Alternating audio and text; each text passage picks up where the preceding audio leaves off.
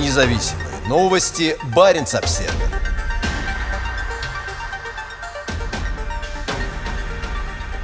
Несмотря на значительное сокращение потока, на пограничном переходе Райя-Йоосеппи год выдался напряженным. Как Баренц-обсервер уже сообщал, по сравнению с допандемийными временами поток на границе между Финской Лапландией и Россией рухнул на девяносто семь процентов. Несмотря на такое резкое сокращение, на пограничных пунктах на севере было совсем не тихо. Сотрудникам было чем заняться благодаря временному восстановлению пограничного контроля на внутренних границах Финляндии. Баренц-обсервер посетил пограничный пункт Райя-Йоосеппи, который находится в пятидесяти километрах от Ивало и является важнейшим пунктом пропуска между Мурманской областью и Финляндией, чтобы посмотреть, как пандемия повлияла на его работу. Осенью две тысячи двадцать первого года на Райя-Йоосеппи открылось новое современное здание, что позволило улучшить условия труда для сотрудников, а также упростить прохождение границы. Новый пункт пропуска, рассчитанный на большой поток, пока используется не очень активно. Со времени его открытия осенью две тысячи двадцать первого года было несколько дней, когда границу не пересекал никто. По словам пограничников, сейчас здесь в среднем регистрируется по три-четыре пересечения в день, что намного меньше, чем до пандемии. Из-за ограничений, наложенных российским правительством на своих граждан, поток между Финляндией и Россией пока не растет. По словам старшего пограничника Петри Кескитало, у большинства людей, пересекающих границу, есть веская причина приехать в Финляндию, например, родственники или имущество по другую сторону границы. Также в течение всей пандемии не прекращалось движение грузового транспорта. Дополнительным побочным эффектом пандемии стали люди, желающие пересечь границу пешком из-за отсутствия транспорта.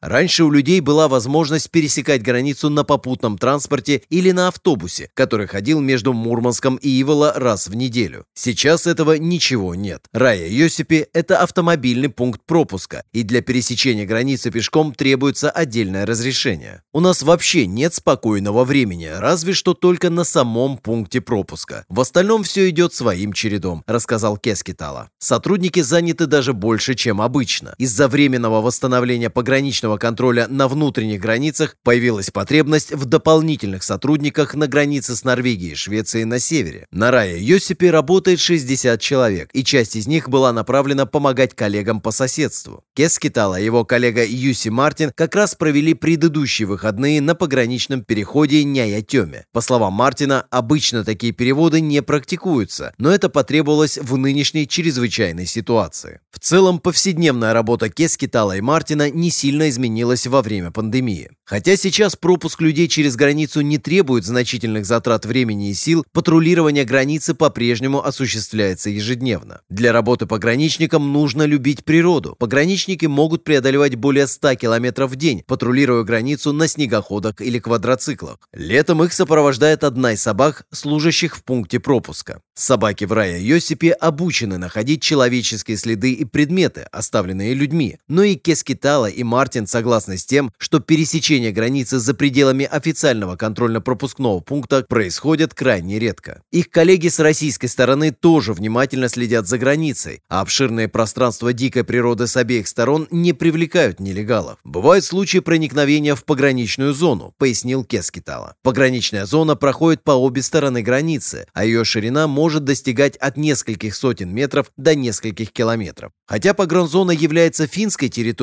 для доступа в нее требуется специальный пропуск. В случае появления нелегалов финские пограничники без труда их найдут. Зимой ежедневное патрулирование и следы на снегу помогут обнаружить любого нарушителя. Летом сделать это пограничникам помогают собаки. И Мартин, и Кескитало согласны с тем, что лучшая часть работы на границе – это возможность работать с собаками. Мартину принадлежит одна из собак – двухлетняя немецкая овчарка по кличке Кассу. Он же занимается ее дрессировкой. Собаку закрепляют за конкретным пограничником, который заботится о ней с щенячьего возраста и до выхода на пенсию. Эти собаки в первую очередь являются служебными, они должны слушаться своего дрессировщика и быть в состоянии выполнять свои задачи. Но они также должны быть общительными. Собаки живут со своими дрессировщиками и их семьями, часто с щенячьего возраста и до выхода на пенсию. Легко понять, почему эта работа привлекает любителей собак. Хотя пребывание на открытом воздухе является одним из лучших моментов в работе, оно также может быть и одним из худших. Патрулирование границы в январе, когда холодно и темно, темно, не самое приятное занятие. Как и во многих других профессиях, сотрудникам пунктов пропуска пришлось приспосабливаться к новому режиму работы, и поэтому им было чем заняться. Есть надежда, что вскоре сотрудники Райя-Йоосеппи смогут полностью использовать потенциал новых помещений. А пока персонал занят оказанием помощи своим коллегам на других пунктах пропуска, патрулированием финляндско-российской границы и даже дрессировкой собак.